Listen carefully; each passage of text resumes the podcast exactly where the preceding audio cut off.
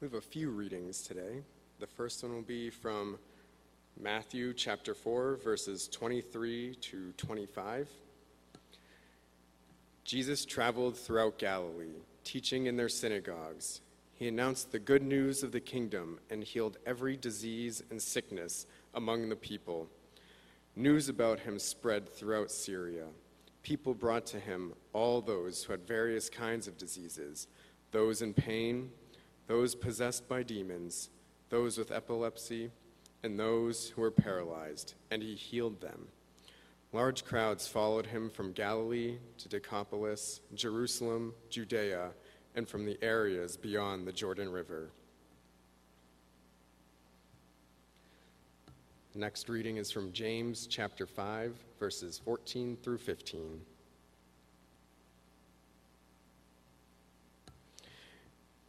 If any of you are sick, they should call for the elders of the church, and the elders should pray over them, anointing them with oil in the name of the Lord.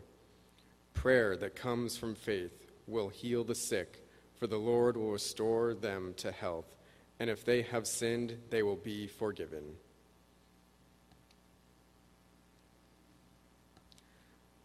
Final reading is from Psalms 103 verses 2 through 4.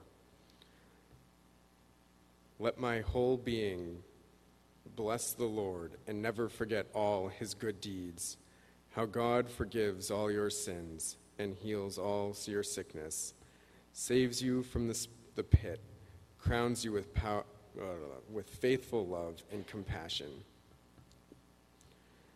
This is the story of faith and faithful struggle.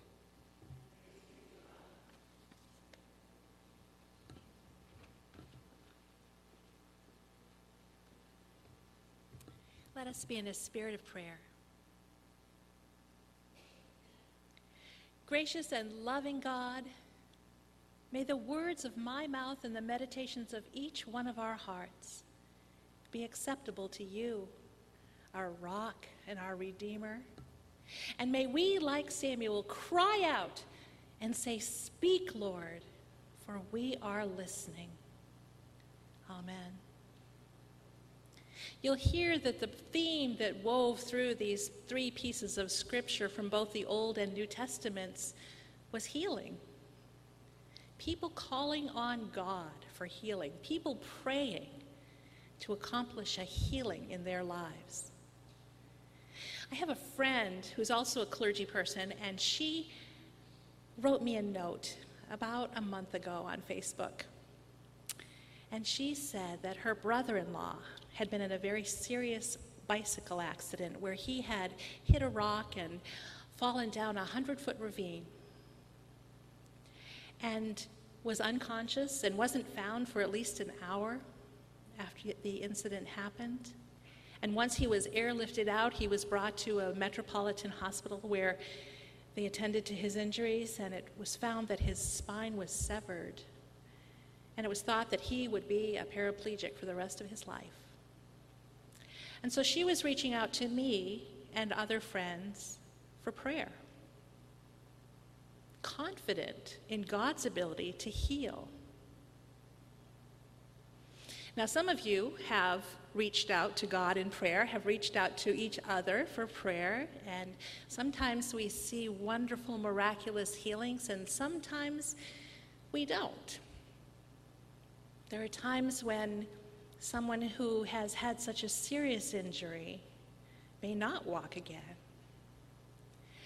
But I would say to you that there is a difference between a healing and a cure. There is opportunity in every situation for healing, even ones that don't result in physical healing. Sometimes there is even need for healing of emotional issues or, or spiritual things or other things that are going on in our lives. And we have a real opportunity to participate in prayer for each other in those instances. My friend wrote me back just this week, and she said this I don't care if you believe that prayer has some effect on the outcome of life or not. One cannot deny the great upwelling of love and peace that comes just from knowing others are making space in their lives and devoting their energy and spirit to root for the needs, joys, hopes, worries, fear, loss, or pain that define your reality and or the world's. She says prayer is love. Prayer changes everything. Prayer is where we become fully human. So, in that particular situation, even though the physical healing hasn't been all that we hoped it might be, there has been healing. There is wholeness. There is a movement towards peace by understanding that God walks with us even in these most difficult of times. That we can hold each other up, that we can enter into each other's lives, that we can make space for each other through our prayer lives, and that healing can occur. The image that you see here today is an image of something called kintsugi. In Japanese culture, there's an art form that where a piece of pottery breaks, rather than just throwing the pieces away, it is mended with glue that has been added gold dust. And so the piece that results is even more beautiful than it was when it was created. Do you see the connection? Do you see where when we are broken and we reach out to each other for healing, for prayer, for space in our lives, that we come together with the golden glue of our friends, praying for us, loving us, supporting us through these difficult times? There's, a, there's also a saying in the Native American culture that when there is a piece that has an imperfection in it, that's where the Spirit enters, right? I think that's so true of us too. When we are broken, there's an opportunity there for us to come and support each other and love each other and lift each other up. The Spirit enters right there. There are movements in the larger culture that are in need of our prayer, in need of that space in our lives. Things like Me Too, things like that movement where women are being encouraged to bring their stories forth. And the reason I bring that up today is because sometimes when we see someone else that doesn't obviously have an ailment or a brokenness, if there's not a large scar that we're looking directly at, we think, oh, they're fine. Or even when we ask, how are you, and they tell us what their particular problem is, we go, oh, that's, that's nothing. Maybe we've experienced it ourselves and had an easy time with it, or maybe we just don't find the consequence in it that they do. But we learned through the Me Too movement that we don't have a right to judge somebody else's pain. We don't have the right to say whether it's okay because pain is real and we all experience it differently. A few weeks ago, when I preached on another topic, I said that I would post a video on my Facebook page, which you're all welcome to go and see. It's one that emanates from the Cleveland Clinic. They have this video that shows people walking through the halls of the clinic, and they all look just fine. What you don't know is what they're feeling and thinking and experiencing inside that one man has just been asked for a divorce, that somebody else has just been given a cancer diagnosis, that somebody else has just heard of the birth of their new great grandson. People are experiencing things every day, and we need to express empathy to each other because we don't know what other people are going through. And even when we do, we don't know how it's impacting them until we become a part of their lives until we get to know them. And that's what's so precious about the church is that we come together as this family to love and support one another, to get to know one another, so that when these ty- kinds of things occur, we are present to each other. Small groups are like that, even if your small group isn't put together for that thing even if your small group is a committee or a choir or whatever it might be, We all, when we get to know each other better, we can do this so much more effectively. I wanted to share with you one of my uh, devotionals this week came from Saint, the Society of St. John the Evangelist. It's a monastery down in Cambridge. And Brother Curtis Almquist wrote this one. He says, What may on first glance seem to us a stain on another is probably not a stain, but a scar which they wear heroically. Everyone has a story. If their story is a mess, we can be sure that someone taught them this story. If our reaction to someone is rejection or condemnation, we probably don't know enough about them.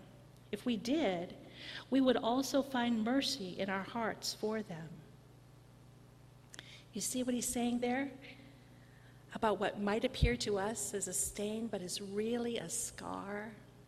and about the need for mercy, the need for us to enter each other's lives and share the grace that God has given to each of us that overflows so abundantly that how can we hold it all to ourselves? God has given us this gift of grace to share with each other. Now, there are things that happen on a larger level that maybe we don't feel like we bear some responsibility for, but I think we do. I think we live in a culture where things happen. It's the human condition. There are some terrible things that happen out there. People are abused and assaulted, and we have the Me Too movement. Native Americans were forced from their land. We had slavery in this country. We still have issues. We still have terrible issues. And my point to you today is that we all need to understand that even though we aren't the actors in these things, we are complicit as a society in which these things happen. And so, by being complicit, we need to take responsibility. We need to say, I'm sorry. I personally never held a slave. I don't even know if my family did. I suspect probably they did somewhere down the line. But I am sorry. I am deeply sorry for the way our LGBTQ friends have been treated by the church. I am so sorry for that. By being complicit, we also have an opportunity to act, to improve things in the future, to make our space more welcoming, to get to know each other so that we can provide that mercy to one another. So, in this church, we've recently experienced a change. We're United Methodists. We know that our system is one where pastors change, and that's what it is. But I suspect that some are feeling some grief. And because you've known for a while that Peter was going to be moving on, some of you have probably come to grips with it, have worked through your grief, have had a wonderful celebration at the time of their departure, his and Kathy's. Some of you may still grieve that, though. Some of you may still be in pain. Maybe, maybe you had a special relationship or Peter helped you through a special time. And I acknowledge your grief. And I'm sorry for your loss. And I hope that we all can work together to, to build a new future. Fred Rogers, Mr. Rogers, Mr. Reverend Rogers, says, We live in a world in which we need to share responsibility. It's easy to say it's not my child, not my community, not my world, not my problem, but then there are those who see the need and respond. So even if we weren't directly involved in situations, I want us to all be ready to say, I'm sorry. To be able to respond with love to those who are hurting. I had the opportunity when I lived in Brattleboro to be a part of the Brattleboro Community Justice Center. And in that role, what we did is when people came out of prison, we facilitated their reentry into community because so many times they had been gone for so long, so many years in prison, which is a very different culture than being here on the outside. So we had grants that were available to help them with security deposits. We were able to help find them jobs. But it's more than that. we needed something that we called a COSA to really help them integrate back into society. COSA, those letters stand for Circle of Support and Accountability. And we sat in a circle every week with these uh, individuals to help them reintegrate into society. We talked with them about how things were going in their world and what could go better and provided them with support and accountability. And I think that's what we're called to do as United Methodists, as Christians.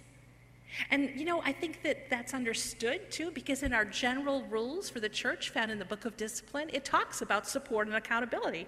It says that support without accountability promotes moral weakness, and accountability without support is a form of cruelty.